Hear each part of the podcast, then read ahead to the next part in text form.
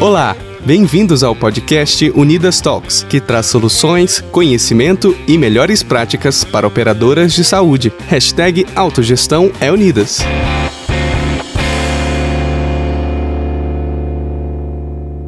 O sexto episódio do Unidas Talks teve o apoio da Bion e abordou o tema APS, modelos de contratualização e remuneração com base em valor e suas linhas de cuidados. Participaram do encontro Rodrigo Tanos, médico, fundador e CEO da Livon Saúde, Adriano Londres, fundador e sócio da Arquitetos da Saúde e ex-vice-presidente da ANAP, e Márcia Agosti, médica sanitarista e gerente de programas de saúde para a América Latina na General Electric, GE. A apresentação do evento foi de Marina Yassuda, diretora técnica da Unidas, e a mediação de José Alberto Ogata, médico e doutor em saúde coletiva pela USP. É um enorme prazer estarmos aqui reunidos novamente para mais um Unidas Conecta. Eu passo a palavra agora para o doutor Ogata. Obrigado, Marina. Obrigado a Unidas, Abião, pelo convite. É um prazer estar aqui com vocês hoje, é, bem acompanhado pelo Adriano, pelo Rodrigo e pela doutora Márcia. Realmente o tema é é muito relevante. Eu acho que é, é um momento importante onde a atenção primária ela tem que deixar de ser um produto ou um serviço, mas ela tem que ser ordenadora do cuidado. Né? Então, eu vou dar dois exemplos antes de passar a palavra para os colegas. Em 2018, nós fizemos um laboratório de inovação uh, na INS, eu era pesquisador da OPAS, nós abrimos o edital e, e convidamos as operadoras a se inscrever. E selecionamos as que, as que uh, atendiam aos quatro atributos básicos da Barbara Starfield: acesso, integralidade, longitudinalidade e coordenação do cuidado, em 2018. Em 2020, a gente chegou à conclusão que apesar de fazer direitinho, bonitinho, então tinha autogestão, cooperativa, mesa de grupo, filantrópica, fazer bonitinho, direitinho, não ganhava escala, não ganha escala. Então, a gente foi estudar, entrevistar essas pessoas, os gestores dessas operadoras, um estudo da GV com o IES, entrevistamos essa turma. E aí a gente chegou em cinco pontos que eu acho que a gente podia até conversar hoje. O primeiro ponto é regulação. Muitas vezes a, a regulação da ANS, principalmente no que se, no se refere à rede, é uma barreira para a gente uh, ordenar e coordenar uh, a atenção na PS. A segunda é a liderança, inclusive das operadoras. Quase todos disseram que a liderança da operadora não acreditava muito na PS como ordenador do cuidado. E que então queria resultado imediato, é, não investia, não apostava na atenção primária. Né? A segunda é a organização. A atenção primária ela ficava como um serviço, um ambulatório. Aí você contrata um, um serviço externo, coloca lá uma clínica, mas totalmente desconectado com a rede totalmente desconectado do cuidado. Ia no, no especialista, não tem contra-referência. Ia no hospital, às vezes contratado da mesma prestadora, do mesmo hospital, a clínica, mas o prontuário é diferente. Então, a estruturação não era legal. Uh, recursos humanos é um problema, inclusive na alocação de médicos de família e enfermeiros capacitados em atenção primária. E a comunicação é ruim, porque as operadoras, as corretoras não vendiam para o usuário como um produto de qualidade. O consumidor enxergava, o usuário enxergava a atenção primária como um serviço de segunda categoria. Então, essa é a, a narrativa, né? E é o desafio. Esse ano, uma coalizão liderado pelo National Institute of Health americano, fez uma publicação grandona, 400 páginas, um consenso de que a atenção primária tem que ser a base do sistema de saúde americano. Né? Olha só, isso já é na Inglaterra, já é no Canadá, já é no Japão, na Austrália. Mas mesmo não sendo, hoje 35% das consultas no sistema americano são da atenção primária. Então, assim, ninguém hoje. Então, assim, a operadora faz bonitinho. Autogestão, muitas autogestões fazem bonitinho. Mas quais, quantas 40% das consultas são na atenção primária? Né? Então, assim, realmente essa discussão é super oportuna. É, e o que, que esse documento propõe? A primeira coisa é remuneração. Quer dizer, você remunerar uh, pelos times de atenção primária e não o médico. Uh, e você ter uma atenção primária de alta qualidade. Um outro, uma outra publicação do New England, da, do mês passado, diz assim: dos quatro atributos, alguns estão sendo bem atendidos. Tá legal. Acesso é legal. Ah, não, você pode fazer acesso com as clínicas, com telemedicina. Não, a pessoa chega, é atendida. A segunda até resolve, que é integralidade.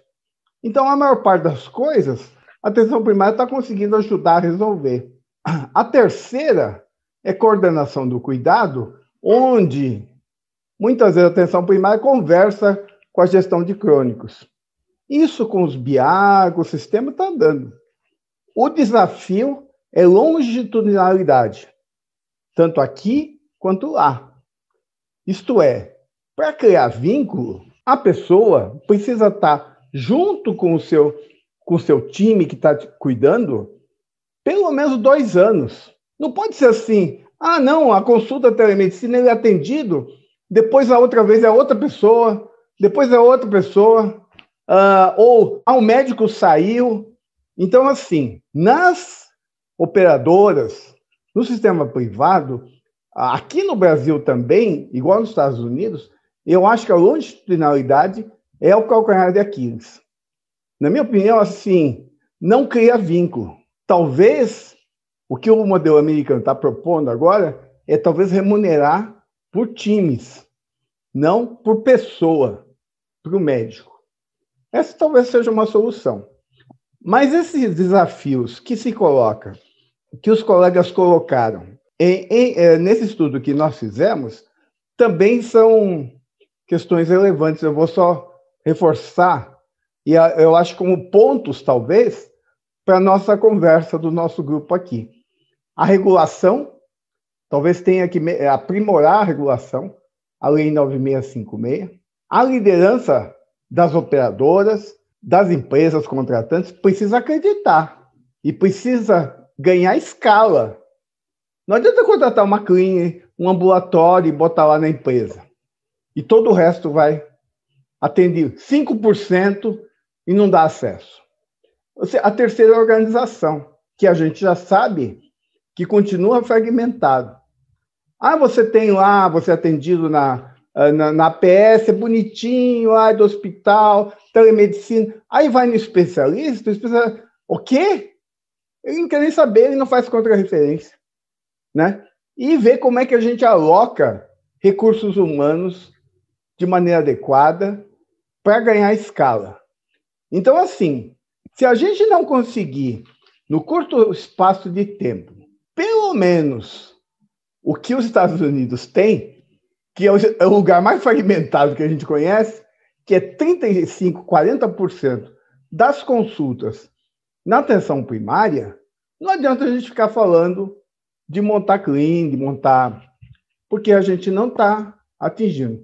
E o desafio aqui como lá, é que do bolo de investimento, lá, uh, 5% do investimento só é na atenção primária. A gente não tem dado aqui, mas eu imagino que, apesar de estar na boca de todo mundo falando que a atenção primária é o máximo e tal, as operadoras, as empresas, investem muito pouco nesse serviço. Talvez porque aquilo que a a nossa pesquisa viu que as líderes não acreditam, não botam fé. No fundo, elas não acreditam. Elas dizem que mas no fundo não acreditam. Mas a, esse documento do NIAID diz que a atenção primária ela tem que ser a ordenadora do cuidado. Ela não é um serviço. Eu acho que é um engano. Ah, é um ambulatório. Ah, a gente tem agora, então a gente tem. Ou que as operadoras de mercado muitas vezes falam, que é um produto. Se você cria um produto só de APS, você está criando um produto focado em gatekeeper, em restrição de acesso. Né? Então, é um desafio. Eu queria é, colocar, é, né, Adriano, essas, essas pimentinhas para discussão, levantar a bola, uh, para que você, o Rodrigo e a Márcia possam colocar, diante da, da experiência de vocês e da, do conhecimento, algumas dessas questões. E eu queria propor, como o agitador moderador, que também, quando alguém estiver falando, né, uh, se tiver alguma intervenção dos, dos colegas, que fiquem à vontade de se colocar para a gente fazer de uma maneira dialogada. Eu estou bem contente de estar aqui com os três, que são pessoas muito experientes, muito competentes, então eu vou começar, não por ordem alfabética, mas por uma questão do, da ordenação do raciocínio, com Adriano Londres. Obrigado, professor Logato. Queria agradecer a Unidas pelo convite, agradecer a Bion, elogiar a iniciativa de uma, de uma empresa apoiar discussões voltadas para o interesse do sistema de uma maneira bem desprendida. E dizer que vou fazer um, um passeio de drone aqui. Foi a, foi a, analogia que eu procurei pensar. Primeiro, contextualizando a partir de dados a importância da gente, de fato, partir para a prática e sair do discurso naquilo que envolve a orquestração do cuidado. Né? E eu, eu gosto sempre de dizer, tenho dito isso com frequência, de que nós vimos destruindo o valor coletivamente na saúde suplementar. Isso, isso dá uma noção da importância da gente repensar a organização do cuidado, porque isso é parte importante do motivo. Né? E eu digo isso baseado na opinião, mas baseado em dados. Né? Vou citar apenas alguns aqui. Nós perdemos 2 milhões e quase 2 milhões e meio de, vi, meio de vidas de 2014 até 2021. Crescemos um milhão na pandemia? Sim, porque uma parte da população está com a espada na cabeça, aquela que acredita que a alternativa de cuidado passa pela saúde suplementar, então a gente viu um aumento, mas ele, eu tenho dúvidas se passar desse processo todo, se esse crescimento ele continua, e também para aspectos econômicos. Né? Ah, então, nós estamos pulsando uma parcela da população que gostaria de ter acesso à saúde suplementar. Por que isso acontece? Porque é inviável, tem se tornado inviável financeiramente. Né? A gente, ah, ah, um outro dado, uma outra informação, o IPCA, nos últimos sete anos, seis anos, foi de 45%, nós medimos na Arquitetos da Saúde o BCMH do Brasil, olhando a totalidade dos 47 milhões de beneficiários. Ela foi de 96%. Antes que me critiquem uh, ao dizer que, mas todos sabemos que a inflação da saúde, eu prefiro chamar de inflação da doença, porque nós não tratamos de saúde sim de doença, ela é em qualquer lugar do mundo acima da inflação média da inflação ao consumidor, é verdade. Por N motivos, né? a inflação ao consumidor calcula a variação de preço, a inflação da doença calcula a variação de custos e a variação de demanda mas ela traz embutida algo que a gente pouco aborda, que é, eu, eu, eu não sei dizer em que proporção, mas eu tenho certeza que uma parte importante, do aumento de custos, que é as ineficiências e os desperdícios que são gerados pela forma como nós conduzimos esse modelo. Nós não temos o sistema. O sistema é um corpo humano, órgãos distintos que interagem, que se integram, que funcionam harmonicamente. Nós não temos, na minha visão, nós temos, não temos sistema de saúde.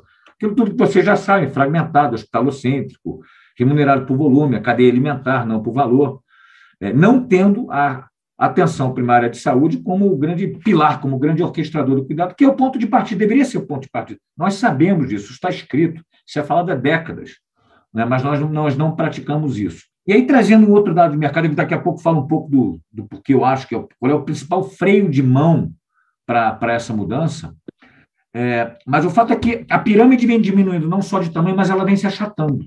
É algo que não se fala, não se mede. Ninguém sabe dizer quanto que, que percentual da população que tinha um plano que dava direito a instituições tidas como melhores passaram a ter um plano mais restritivo ou com uma participação maior do colaborador, pela em função da dificuldade do contratante, seja ele um indivíduo ou uma empresa, continuarem arcando com esse preço, com esse custo. É, isso explica o crescimento muito expressivo das verticalizadas nos últimos quatro anos, é, o grupo que jogava a, intermé a intermédica e a, a Pivida crescendo mais de 2 milhões de vidas, no mercado que não cresceu, absolutamente não cresceu. Eu não, eu não, eu acho que o, o, que, que, o que, que foi feito? Eles endereçaram, o grande drive foi o alinhamento de incentivos. Né? O mato era tão alto que simplesmente alinhar os incentivos de baixo, de um mesmo guarda-chuva, mas sobre o olhar ainda da operadora, ainda não do paciente, nós não temos o paciente no centro do sistema, nós temos o dinheiro.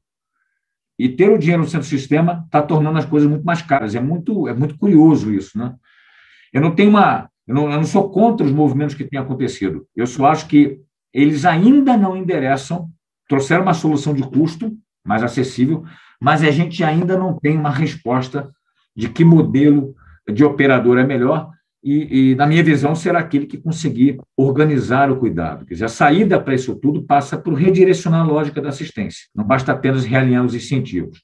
Isso passa, o freio de mão, na minha opinião, é, são os modelos de remuneração né, é, que são baseados em volume né, e não em valor, uh, que são remunerados por, enfim, por volume e, e, e não por, por resultados efetivos. A gente precisa eu acho que é isso que faz com que a gente não consiga sair do discurso para a prática.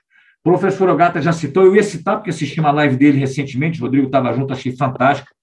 Essa, esse mergulho que foi feito, esse trabalho qualitativo da ANS junto ao IES, perguntando para o gestor das operadoras por que, que a coisa não dava. E passa por incentivos. A liderança não enxerga. Será que não enxerga porque o incentivo dela de dar resultado a curto prazo? Ou, em algum momento, o incentivo da liderança também é garantir a perenidade do negócio?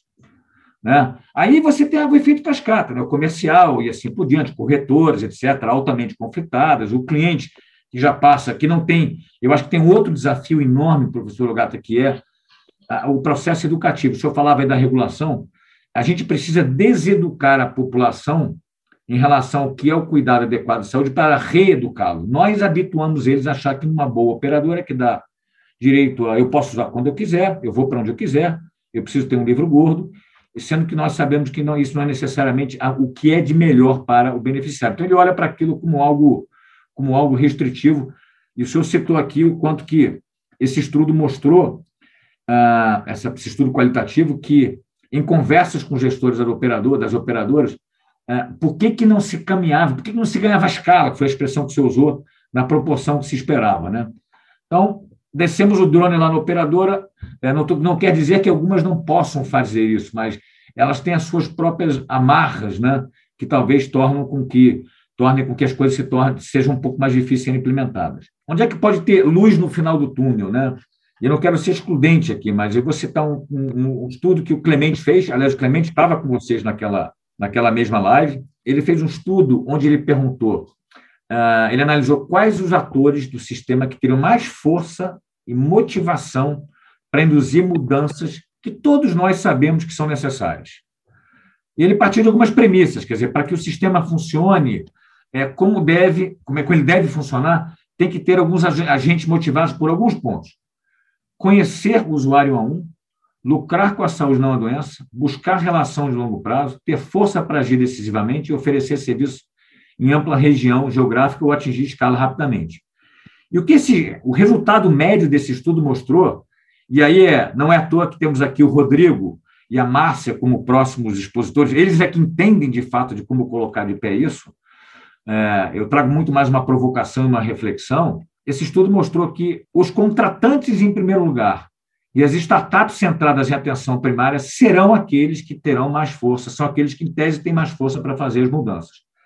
E é curioso ver, a gente tem um exemplo disso, foi divulgado ontem, comentávamos aqui nos bastidores antes de começar o evento, um exemplo na própria Unidas, Unidas Minas Gerais, é, onde o professor Agata comentava, quatro a, a, autogestões, a CEMIG, PASA, Copaz e, e, e Casu, se juntaram né, e, e, criaram uma estrutura uh, de atenção primária, atendendo essas premissas todas, inclusive a questão da escala, porque foi uma, Talvez individualmente nenhuma delas conseguissem fazer isso, mas conseguiram pensar da fora da fora da caixa e dizer por que nós não nos juntamos e criamos uma solução que possa ser interessante. Eu achei uma, uma nós comentávamos, achamos uma decisão é, extremamente interessante, mas o fato é que eu acho que o contratante, como aquele que paga pelas ineficiências coletivas geradas pelo sistema, e as empresas de as startups de atenção primária à saúde, como novos entrantes que não têm um passado, não são reféns de um modelo de negócio que deu certo, não tem juízo de valor, que funcionou durante muito tempo,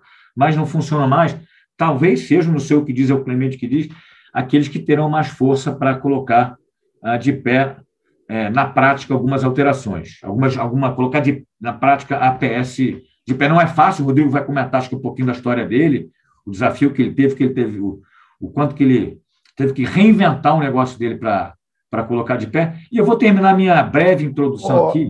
Adriano, posso fazer uma pergunta antes de você terminar? Por favor. Posso fazer uma pergunta? Adriano, sobre essas duas questões, sobre as, os entrantes, né, as novas health techs, etc. Quando a gente olha, às vezes com lupa, é, às vezes eu fico com a sensação, eu não sei se é a sensação só, eu, às vezes que eu vejo o Rodrigo mas que muitas vezes ele reproduz em uma escala, começando do zero, mas reproduz. Porque o que ele oferece para o cliente? Ele oferece rede também. Então, ele fala assim, ah, não, eu tenho AIS, tenho CIR, tenho Fleury, quer dizer, é, ele não está oferecendo cuidado, ele está oferecendo, ele tá oferecendo rede de novo, né? Quer dizer, é, essa é uma dúvida. Então, a segunda questão que eu queria ver dessa, dessa coisa do contratante, eu, uh, houve um boom, um boom, uh, talvez, inclusive na pandemia, da criação de ambulatórios na empresa. Não havia aí. As empresas que gerenciam ambulatório cresceram, dobraram o tamanho. Então, assim, o que, que acontece? O contratante fala assim: não. E aí, quando ele, ele cria ambulatório na empresa, Adriano, a operadora não apoia. Não apoia. Então, assim, é outra despesa. É o médico, põe pá, pá, pá. Então, assim, a, por outro lado, por conta da questão legal no Brasil, uh, a maioria das empresas paga 100% do prêmio para não carregar os aposentados. Nem todas. E aí, o que, que a empresa pensa? O que, que eu, como é que eu vou controlar isso? Ela só tem, ela só usa copay. E copay, a gente sabe, com participação, a gente sabe que é um incentivo médio, né? Se ficar muito alto, restringe acesso, ficar muito baixo. Então, assim, como é que você enxerga essa questão do, do contratante, do empregador, do contratante, que fica assim, ah, não, ele monta o BI, aí a corretora monta o BI, a operadora monta o BI, aí o operador faz promoção e prevenção, a corretora faz, ela monta o ambulatório, quer dizer, não, fragmenta mais ainda. E, o, e as health techs?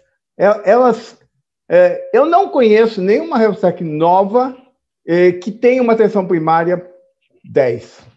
Professor Logato, ótimo ponto. Tem aqui, eu, eu vou tentar ser bem breve. Eu concordo, eu acho que tem muitas startups. Não, pode falar, pode explicar, pode falar. Tem muitas, tem muitas health techs que, na prática, são PPTs lindos e são a máquina de escrever melhorada e não o computador de uma geração. A gente não precisa de máquina de escrever melhorada, que é o nosso modelo. A gente precisa de computador de última geração. E virou e, e caiu, caiu nas graças. Quer dizer, hoje em dia a área da saúde virou né, a área de eu converso com o Rodrigo sobre isso, falando, meu Deus do céu, tem tanta gente botando dinheiro. Eu faria algumas perguntas se eu fosse botar dinheiro. Primeiro, como é que se engaja o beneficiário? Eu não quero saber do seu PPT. Como é que se engaja? Me mostra. Como é que se integra informação? O Rodrigo vai citar o, o volume de. Ele, ele na, na fala dele, montou um parque tecnológico para começar a integrar a informação, não é, Rodrigo? Então, assim, eu acho que tem que ir mais um a fundo, tem que tomar cuidado com o modismo e mais a fundo para separar o joio do trigo, porque é, senão cria-se uma euforia, e eu acho que alguns vão dar certo e muitos vão ficar pelo meio do caminho, porque são o passado melhorado e não o futuro. Então, é, é importante colocar a lupa e fazer perguntas que são, eu acho, é, é, mais profundas e de, de, quem efetivamente conhece, não sou eu, mas pessoas que conhecem mais a fundo a questão da, da PS. Segundo ponto, a gente tem uma absoluta capacidade de distorcer e destruir conceitos na saúde suplementar. Valor para o paciente, a gente fala, fala um caminhão de coisa. A gente tem que tomar cuidado para não criar mais soluções de acesso, mas que não estejam integradas no cuidado. Então, eu acho que esse, esse é um. Eu não estou dizendo que um ambulatório numa empresa que tem uma, uma frequência enorme de idas a pronto-socorro e um contingente número de pessoas não possa ser uma alternativa. Mas ainda não é o caminho ideal. Isso não quer dizer que você vai integrar o cuidado, você vai talvez evitar uma ida pronto-socorro. Né? E, e, e, nem pode se chamar isso de EPS. O terceiro ponto para terminar minha fala é a Copei. Eu conheço uma empresa, uma empresa, o Hospital Alemão Oswaldo Cruz, que tem como. Eu, eu, eu, eu, eu acho que o produto que é hoje autorizado pelo órgão regulador, ele tem N deficiências. Hábitos de vida impactam custos em saúde. Mas na hora de precificar um plano de saúde, que vale é o ano do carro. É o ano do carro, mais absolutamente nada. Agora, isso não impede que as empresas não possam, com inteligência, criar programas que incentivem bons hábitos. O Hospital Alemão Oswaldo Cruz tem lá 10% da participação do resultado do colaborador está atrelada a certos quesitos de saúde. Então, ela alinha o interesse do indivíduo com dela voltado para o melhor cuidado. As empresas têm uma possibilidade de pensar fora da caixa que talvez o marco regulatório hoje não permita, não quer dizer que não possa vir a permitir.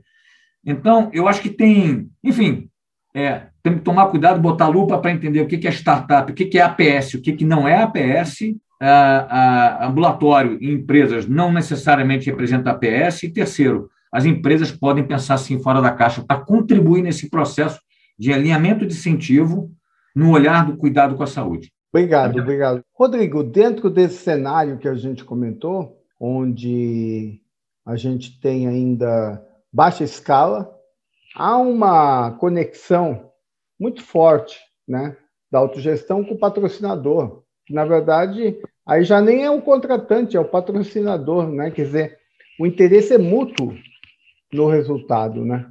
No entanto, uh, a gente também não vê escala nessa questão, também há fragmentação, e aí é uma dificuldade, porque, ao contrário das, das, da, da, dos planos verticalizados, as autogestões precisam contratar no mercado, né? É, mas tem esse valor dessa é, conexão de propósito entre a autogestão e a patrocinadora, né? É, Rodrigo, como é que você enxerga essa, essa salada? Perfeito, professor. É, obrigado pelo, é, pelo questionamento. Inicialmente, gostaria de agradecer a Unidas pelo convite, a Bion pelo apoio, de estar é, contribuindo com, com a experiência que a Livon tem dentro desse cenário é, e com, com colegas com experiência muito, muito é, contributivas dentro do cenário da saúde privada, saúde suplementar. Gostaria de inicialmente é, apresentar o trabalho que, que a gente vem fazendo. Eu sou médico né, de formação. Em 2012, a gente iniciou as atividades da Clínica Livon. Basicamente, era uma clínica de atenção primária, quando poucos falavam de atenção primária, não ser o sistema público, e também algumas especialidades. Ao invés de ser uma clínica especificamente credenciada por operadoras, levamos as nossas ofertas de serviços para as empresas, porque estamos em Joinville, uma região extremamente industrializada, encontramos uma oportunidade diferente do que o mercado vinha oferecendo. As empresas, simplesmente naquele momento, grande parte era é, benefício, plano de saúde. Né? E a gente levou programas de qualidade de vida, qualquer outro nome, porque a PS era pouquíssimo conhecido, e a partir daí começou a nossa experiência com o nosso, é, digamos, contratante principal, que eram as empresas, né? Eu acho que eu vou ressaltar a visão do problema aqui, mas os problemas dentro da saúde é, suplementar, estamos, é, digamos, cansados saber, são os mesmos que nos acompanham há muito tempo, né? E vou focar um pouquinho nas autogestões, que, que eu acho que são os objetivos principais, Problema número um, alto custo, né? O custo não para de subir. Problema número dois, ausência de informação ou é, confluência de informação para tomada de decisão. E três, como o professor colocou, grande parte ainda do modelo de remuneração é ligado ao fee for service e eu cheguei a uma conclusão, né, depois de um bom tempo, que é um modelo perverso, né? Então a gente coloca dessa forma. Né? A gente não não gosta da moeda fee for service, a gente tem outra moeda que é a captação. Mas é, e aí fomos entender também o que que o mercado passou ou, ou já oferecia é, para tentar suprir, digamos, esses problemas. Se você tem um mercado que traz soluções e produtos que não preenchem necessidades que o contratante tem, ele, ele não tem entrada. É, e refizemos algumas vezes, mas basicamente as empresas têm dois orçamentos distintos, empresas de grande porte, até médio porte, então um orçamento muito destinado ao benefício e grande parte desse orçamento vai para plano de saúde e outro orçamento ligado à saúde ocupacional dentro do benefício saúde, plano de saúde número um, mas eu vou abrir o leque de alguns outros serviços aqui.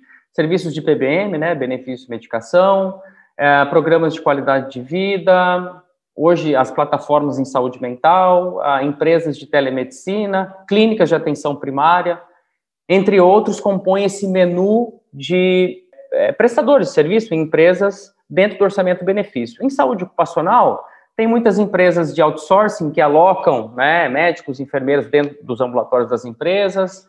Existem ERPs e tecnologias né, para entrar. E dentro do benefício, sempre teve, é uma oferta antiga, sempre teve BI, Health Analytics, isso também tem, isso já tem um tempo. E nós entendemos que grande parte né, do que vem sido oferecido talvez não tenham suprido os mesmos problemas, porque essa, essa oferta ela é totalmente fragmentada também. É, então, quando você oferece serviços distintos e que não se propõe a coordenar o fluxo de informação, pouco provavelmente você vai ter o primeiro passo, que é um diagnóstico. Em saúde, tudo é diagnóstico. Pouco provavelmente você vai fazer um, um, um bom tratamento, um tratamento com desfecho, se você não diagnosticar. E lá no início da nossa jornada, em 2012, qual foi o nosso problema, a nossa dificuldade? Nós começamos com uma escala muito pequena, muito baixa, né, de vidas, e a partir do momento que começou a aumentar o número de o número dessa população, quando eu já tinha 500, as primeiras 500 vidas, nós só tínhamos prontuário eletrônico na nossa clínica. Ficou muito difícil a gente coordenar esta população, gerenciar esta população. Simplesmente, nós não o fazíamos da forma correta. E, obviamente, como uma clínica, eu fui para o mercado buscar solução. E dentro das soluções que a gente achou, a gente também achou essas empresas é, de, de, de Health Analytics, eram, éramos uma clínica pequena, mas é, a gente tinha é, como incorporar outras tecnologias para suprir a nossa dor, a nossa necessidade. É, tentamos, licenciamos algumas plataformas, mas nenhuma fazia a estruturação da informação para que eu pudesse ter uma leitura. E aí não tive outra solução a não ser colocar uma ilha de desenvolvimento no meio de uma clínica para que eu crescesse de uma maneira mais sustentável esse, esse, caminho longo, a partir do momento que você incorpora tecnologia no DNA da empresa, nós não buscamos uma fábrica de software para nos fornecer. Né? Nós simplesmente trouxemos desenvolvedores para o meio de uma clínica e falar, ok, a jornada é longa, vamos iniciar. Iniciamos por uma ferramenta que era um, um HRA, um Health Risk Assessment, pesquisa do estado de saúde, para entender diagnóstico populacional, primeira coisa. E essa jornada seguiu, a gente começou a incorporar dentro disso uma estruturação melhor de como os médicos é, inseriam essa informação, o que esta plataforma trazia de indicadores. Eu sempre falo que poucos indicadores fazem grande parte da diferença. E a partir daí, o plano de cuidados foi o segundo problema. Como que eu estruturo é, se o meu o diagnóstico estava bem correto, mas a minha ação teve custo-efetividade ou não teve. Foi o segundo problema. E o terceiro problema foi, pô, a gente faz a primária e um pouco da secundária e depois encaminha. Então existiu uma fragmentação aí. Aí a nossa, o nosso projeto de expansão foi relativamente desafiador. Eu precisava aumentar essa jornada assistencial e colocar os indicadores de cada ponto dessa jornada construir um ecossistema baseado numa, numa ACO, né, numa Accountable Care Organization, trazer parceiros, porque difícil, não nos comportamos e não somos uma vertical, não tínhamos base de conhecimento em ortopedia, em oncologia, mas fizemos uma estrutura para comportar parceiros. Segundo, nós ampliamos a nossa base de desenvolvimento para que a gente pudesse fazer as mensurações de desfecho e calcular custo-efetividade. E terceiro, adotamos a metodologia desde o início da atenção primária para fazer o que nós nos posicionamos hoje, que é a Livon não é uma clínica, ela é uma empresa que faz gestão do cuidado. É assim que ela se posiciona. Eu sempre falo que, que para a gente resolver esse desafio, a gente tem que ter, gosto de futebol americano, tem que ter um quarterback aqui, né? Um quarterback é aquele cara que recebe a bola e ele precisa distribuir, é o cara que tem mais inteligência. No, na nossa visão e na nossa metodologia, nada é tão forte do que o time de cuidados que vai a campo. Né? O time de cuidados, que na nossa base é composto por médico, enfermeiro, nutricionista e psicólogo, ele é um time que precisa ser munido dessas ferramentas, que é construído por um segundo time. Esse time tem desenvolvedores, tem engenheiros, tem cientistas de dados. ele precisa ser munido de gestores ou empreendedores que tracem um foco. O time de cuidados, sem uma orientação, ele faz filosofia lá na frente do paciente. Ele precisa ter um foco. Qual que é o foco? Quais são os indicadores e as métricas que a gente tem que chegar neste cliente ou nesta população específica? Então, existe, sim, o quarterback é ele. É ele que tem a condição de mudar o status da saúde de uma pessoa ou de uma população. Mas ele tem que ter uma base de suporte. Sem ferramenta, ele não faz. Não consigo ver uma clínica de atenção primária ou qualquer outra metodologia do cuidado que sem ferramentas consiga entregar desfecho. Não, não, não, eu não consegui. Deixa eu perguntar uma coisa. Uh, pensando nosso desafio que a gente começou a conversar é escala, né? Ó, isso aí tem que atingir pelo menos 20 milhões da saúde suplementar. Você acha que esse modelo que você eh, nos apresenta, né, ele é escalável sem necessariamente contratar o Livon, mas o modelo é escalável? Quer dizer, como é que a gente faz para escalar isso para atingir muita gente? Perfeito. Para que a gente consiga um movimento de escala, por que, que eu contei toda essa jornada? Porque se você escalar uma metodologia ou um serviço não testado e não prototipado, você escala o serviço errado. E aí você tem um dano muito grande, você vai gerar mais custo onde você não tem custo. Então a nossa todo mundo começa acreditando que exista um MVP para ser feito, que é um produto mínimo viável a ser testado. Na nossa prática foi um protótipo. A gente só desenvolveu com as dores que nós fomos recebendo no meio desse caminho. Quando a gente teve esse protótipo pronto e validado com geração de valor formalizada, ou seja, eu reduzi custo e tenho cases e eu melhorei a qualidade assistencial, nós passamos para o segundo escalão, que é desenvolver as features, as características específicas nesse método, nesse processo, para que ele pudesse buscar escala. Isso é importante. É, eu acho interessante que entra uma empresa ou qualquer outro player em atenção primária hoje, ele quer escala o ano que vem. Eu não consigo, eu não consegui, por experiência própria, fazer isso. Posso, talvez por ser muito, é, digamos, ter começado um pouco mais cedo, eu sofri um caminho talvez maior, não tinha tanta informação, mas eu acho difícil e, e, e pouco provável. E aí, do lado da contratante, das empresas, das autogestões, Existem também algumas que têm já cultura de saúde. A gente entende que isso não é uma inovação que por continuidade. O que é inovação por continuidade? Eu vou fazer uma analogia com o carro. Você adicionar a, a, a câmera de ré no carro, você colocar simplesmente características que são inovação, não deixa de ser, mas tem uma segunda característica que é inovação muito disruptiva. Ah, o carro elétrico é perfeito. A pergunta é: quem compra? Quem vai comprar o carro elétrico? Muito bom. Esses compradores é... deste carro elétrico Eu... são os early adopters, ou seja, são pessoas e empresas que têm cultura. Eu acho que tem que ter um meio, tem que ter um meio termo, né, Rodrigo? Meio termo, eu acho que concordo. É, a gente fica em posição porque a gente vê, por exemplo, o Unimendes fazendo piloto há 20 anos, né? Eu queria ouvir aí a, a doutora Márcia. É, é, você trabalha com grandes operadoras, né? E esses valores são conhecidos, eh, são reconhecidos. Por que você acha que essas que não muda, não vira a chave? Como o Adriano bem colocou, no modelo antigo de incentivos. Na medida que você, né, Adriano, você faz um reembolso é, alto, os psiquiatras da região não vai mais atender pela rede. Ela vai atender pelo reembolso. É, é tudo uma questão de incentivo, né? Por que, por que, que, por que, que as operadoras grandes, muitas das quais são você é cliente, não vira a chave e elas continuam atuando nesse modelo antigo?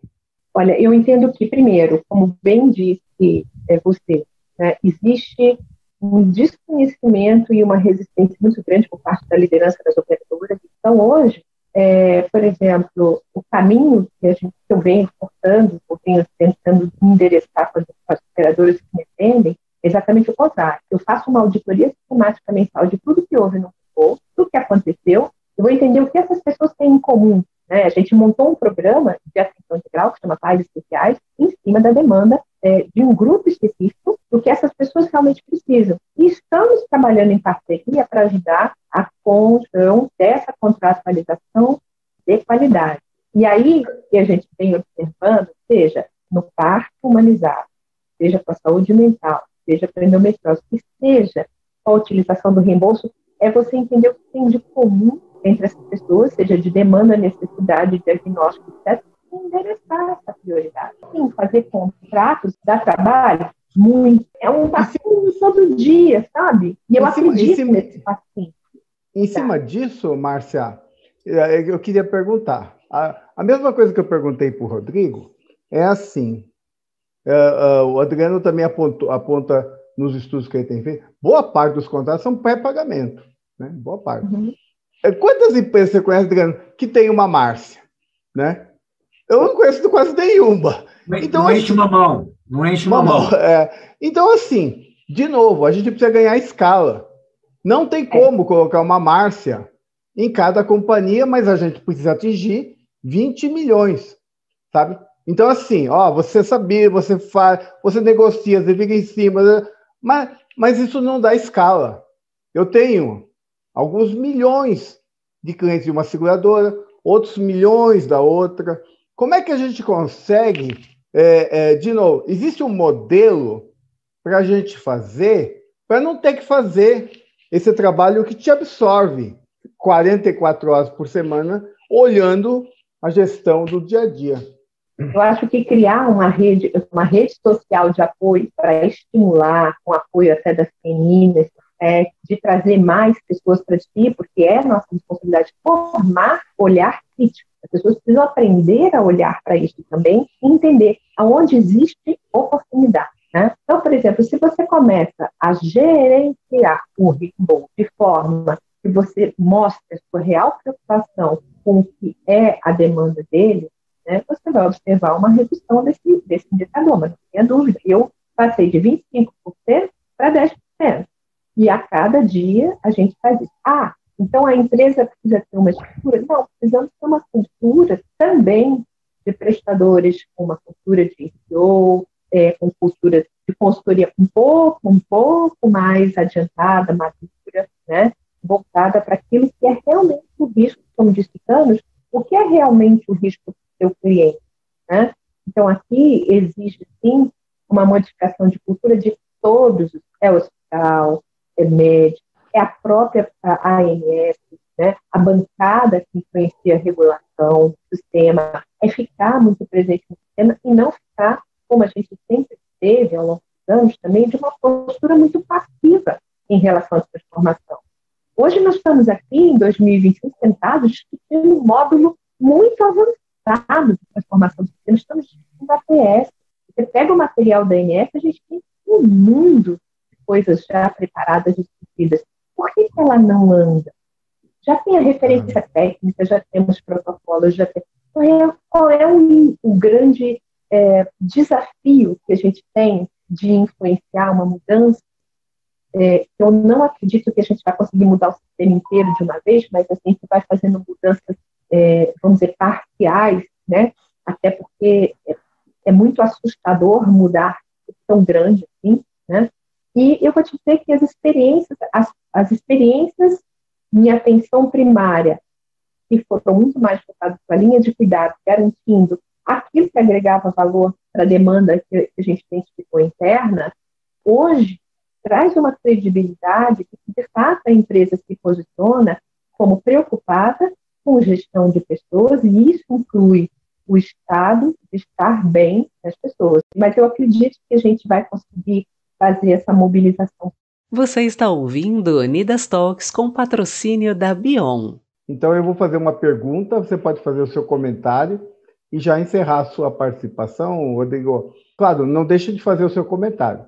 Bem importante. Então, assim, a, como é que é, você consegue coordenar o cuidado de maneira que a atenção primária ela não funcione simplesmente como um, um limitador de acesso, um gatekeeper? A primeira coisa que a gente faz é, quando entramos em, em um contratante, uma empresa, nós temos duas iniciativas simultâneas, ao mesmo tempo. Nós precisamos de um diagnóstico. A gente não executa plano de ação sem um diagnóstico. Esse diagnóstico começa por uma abordagem retrospectiva. Pegamos sim os dados das operadoras, toda a codificação TUS, os dois, três, quatro últimos anos. Transformamos esses em dados que eu consigo enxergar nos dashboards. Esse é o primeiro ponto. O segundo ponto, o time de cuidados começa o primeiro movimento que chama-se ativação, não é engajamento. Não existe ativação se a empresa contratante contratou o serviço e esse método de cuidado. É obrigação da empresa contratada ativar a vida. E a ativação já é o grande primeiro erro. Ah, então a empresa X contratou para 500 mil usuários. Eu estou vendo números aí de um milhão de usuários. Não ativou nem, nem 5 mil. Segundo ponto, a partir do momento que eu tenho essa ativação, e isso é o ponto mais difícil para as empresas aprenderem, eu preciso engajar. Aí eu vou ter um diagnóstico atual. Então, eu tenho um diagnóstico de retrovisor e um diagnóstico atual, aí eu estruturo um plano de ações muito focado em aumento de satisfação para aumentar o engajamento mais ainda. Se eu não capturar isso do beneficiário, do colaborador, que seja, eu não vou conseguir continuar colhendo as informações que eu preciso. O segundo ponto, com a estratificação de risco. Temos os grupos, na nossa metodologia 1, 2, 3 e 4, os quatro são os mais sensíveis e os que precisam de cuidado imediato. Porque eu preciso, para buscar escala, respondendo a, pergunta do professor no primeiro bloco, como que eu escalo? Eu vendo saving, eu não vendo custo. É assim que a gente está buscando agora escala, só que agora eu tenho segurança, depois desse aprendizado, de buscar escala. Então, se a nossa moeda é a captação, se a nossa moeda não é o fee for service, a gente vende save. Ou seja, com todo esse dado retrospectivo, eu tenho o custo. Eu sei o ticket médio, seja num pré ou num pós-pagamento. Ué, eu preciso reduzir esse ticket médio no curto prazo. Né? Agora, mudar a saúde da população, fazer uhum. gestão de saúde populacional e ter uma mudança no curto prazo é difícil, no médio é totalmente possível. É. Mas num primeiro momento escala-se. É o custo, é o custo evitado, né? Custo evitado. Muito, muito obrigado, Rodrigo. É, já passando para o Adriano, e você falou muito bem que os incentivos eles são uma, uma fonte importante de engajamento, né? Você vê nos Estados Unidos o pessoal tomando vacina por cerveja, é, loteria, enfim. Só que a caixa de ferramentas de incentivos no mercado brasileiro é meio limitada, né? Como é que você enxerga essa questão do engajamento? Por outro lado, a gente não avalia engajamento com NPS, né? Tem sido uma prática muito comum, né? Então, assim, como é que você acha que a gente pode aumentar engajamento ou quais incentivos a gente pode usar é, é, no sistema para que a gente consiga ter uma melhor uh, ordenação do cuidado com esses, uh, utilizando a caixa de ferramentas que a gente ainda tem pela regulação brasileira. É, professor Lugar. Pergunta simples, né? Para um minuto, bem, né, Adriano? Bem, bem complexo. Eu, eu vou falar de uma, de uma maneira muito resumida. A gente mudar um incentivo para a saúde. Eu citei o exemplo aqui do Hospital Alemão Oswaldo Cruz, com certeza existem outros. Hoje o incentivo é por volume e por doença. O ser humano não é movido a incentivo. Eu acho que não, não dá correta dimensão do que é o incentivo. Ah, vamos discutir pertinência. Mas como é que você vai discutir pertinência se o incentivo é para fazer porque não precisa ser feito, inclusive? Eu acho que. É, é, é, agora, criar um incentivo que seja inteligente, não seja, não seja, não seja um incentivo que prejudique, sim que alinhe o que é melhor para o indivíduo em primeiro lugar. Acho que existem caminhos. Eu, eu, eu tenho a, a, a, a crença de que é, a gente muitas vezes não sai do discurso para a prática porque a gente não corrige incentivo. É difícil você. Fica uma ideologia quase. Né? E eu acho que as empresas têm um papel importante nesse sentido. Como fazer, demonstrar para as pessoas, não apenas através do incentivo, o incentivo não resolve tudo, de que cuidar da saúde, reconhecer, recompensar, estimular o cuidado efetivo com a saúde. É, o incentivo é um, é um grande, eu acho que é um grande alicerce para que a gente, a correção de incentivo, para que a gente pudesse caminhar numa velocidade um pouco maior. E tem um segundo ponto, só para fechar. Eu insisto, educação. A gente precisa deseducar para reeducar. O contratante sabe o que é PS. Alguém comentou aqui que o operador não sabe. Ele não sabe. E não é obrigação dele saber. O beneficiário sabe o que é PS. O senhor cita isso naquela pesquisa. O beneficiário olha como algo restritivo, ainda mais se vem de uma operadora, porque ele olha. a gente precisa, e talvez seja o papel do regulador, a gente precisa deseducar para desarmar. O assunto plano de saúde, de maneira muito injusta, na minha opinião, frequenta a página policial. Mas eles são apenas aqueles que materializam a ineficiência da cadeia toda. Eu não acho que é correto jogar no colo dos operadores a culpa, do, a culpa das nossas ineficiências coletivas. Então, para fechar meu ponto, acho que incentivo é um caminho fundamental. A gente não pode subestimar a importância do incentivo correto e tem um desafio de deseducar para reeducar. Coisas para a gente refletir, né? Márcia, as suas palavras finais, seus comentários sobre é, essa fala do Adriano e do Rodrigo, e aí a Marina já pode encerrar a nossa. É, o grande objetivo da peça aqui é realmente melhorar a ordenação de cuidados, melhorar indicadores de saúde, não só de curso, mas de saúde, né, de percepção de bem-estar, de dias melhores de vida, de, de capacidade funcional percebida. Então, eu entendo que a PS ainda é, precisa ser muito amadurecida, no sentido, como diz o Adriano, da gente conversar sobre esse tema de forma como ele é transformador para o bem, e sair do discurso de contenção de custos exclusivamente, porque os nossos usuários também leem jornal. E eles entendem e recebem muitas vezes essas notícias, especialmente quando a empresa não traz no seu, no seu DNA uma cultura de gerenciamento de pessoas forte, né, ou consolidada, ou madura, né, isso pode parecer realmente um controle de sinistro de acesso. Então, é, eu fico à disposição, Obrigado. agradeço muitíssimo a Pion e, e, a Unidas pela oportunidade de estar aqui e mais ainda de estar debatendo esse tema com esse pessoal tão preparado. É, foi uma aula e tanto, né? Então a gente fica aqui pensando como colocar tudo isso em prática, porque é um desafio muito grande, sempre foi, né, professor Gata? E, e a gente está um pouco distante ainda de realizar esse sonho, mas eu acho que a gente já está conseguindo realizar, né, com essas parcerias que a gente firmou aqui, e mesmo que a gente esteja ainda no início de uma longa jornada, eu acho que é o começo, a gente tem que fazer assim mesmo, né? E é com os erros que a gente vai aprendendo a acertar e, e vai entregando valor para o nosso beneficiário. Então, como o professor Gata disse, a gente precisa comprar a ideia de que realmente a APS é o melhor caminho, né, com entrega de valor para o nosso beneficiário, né, reduzindo a jornada dele nesse sistema de saúde louco, né, que ele fica igual uma bolinha de ping-pong para um lado para o outro. Então, acho que quando o nosso beneficiário conseguir enxergar esse valor, essa ordenação do cuidado, acima de tudo, né, o principal é isso, desse popular, eu acho que a gente vai conseguir realmente fazer diferença na vida do nosso beneficiário. E eu gostaria de agradecer a todos os palestrantes de alta qualidade, eu fiquei aqui aproveitando ao máximo, espero que todos os nossos participantes também tenham aproveitado, né, essa aula fica gravada no nosso canal do YouTube da Unidas, né, e agradecer a Bion também pelo patrocínio, e até a próxima Unidas Conecta. Um abraço a todos. Você ouviu o podcast Unidas Talks. Até o próximo episódio.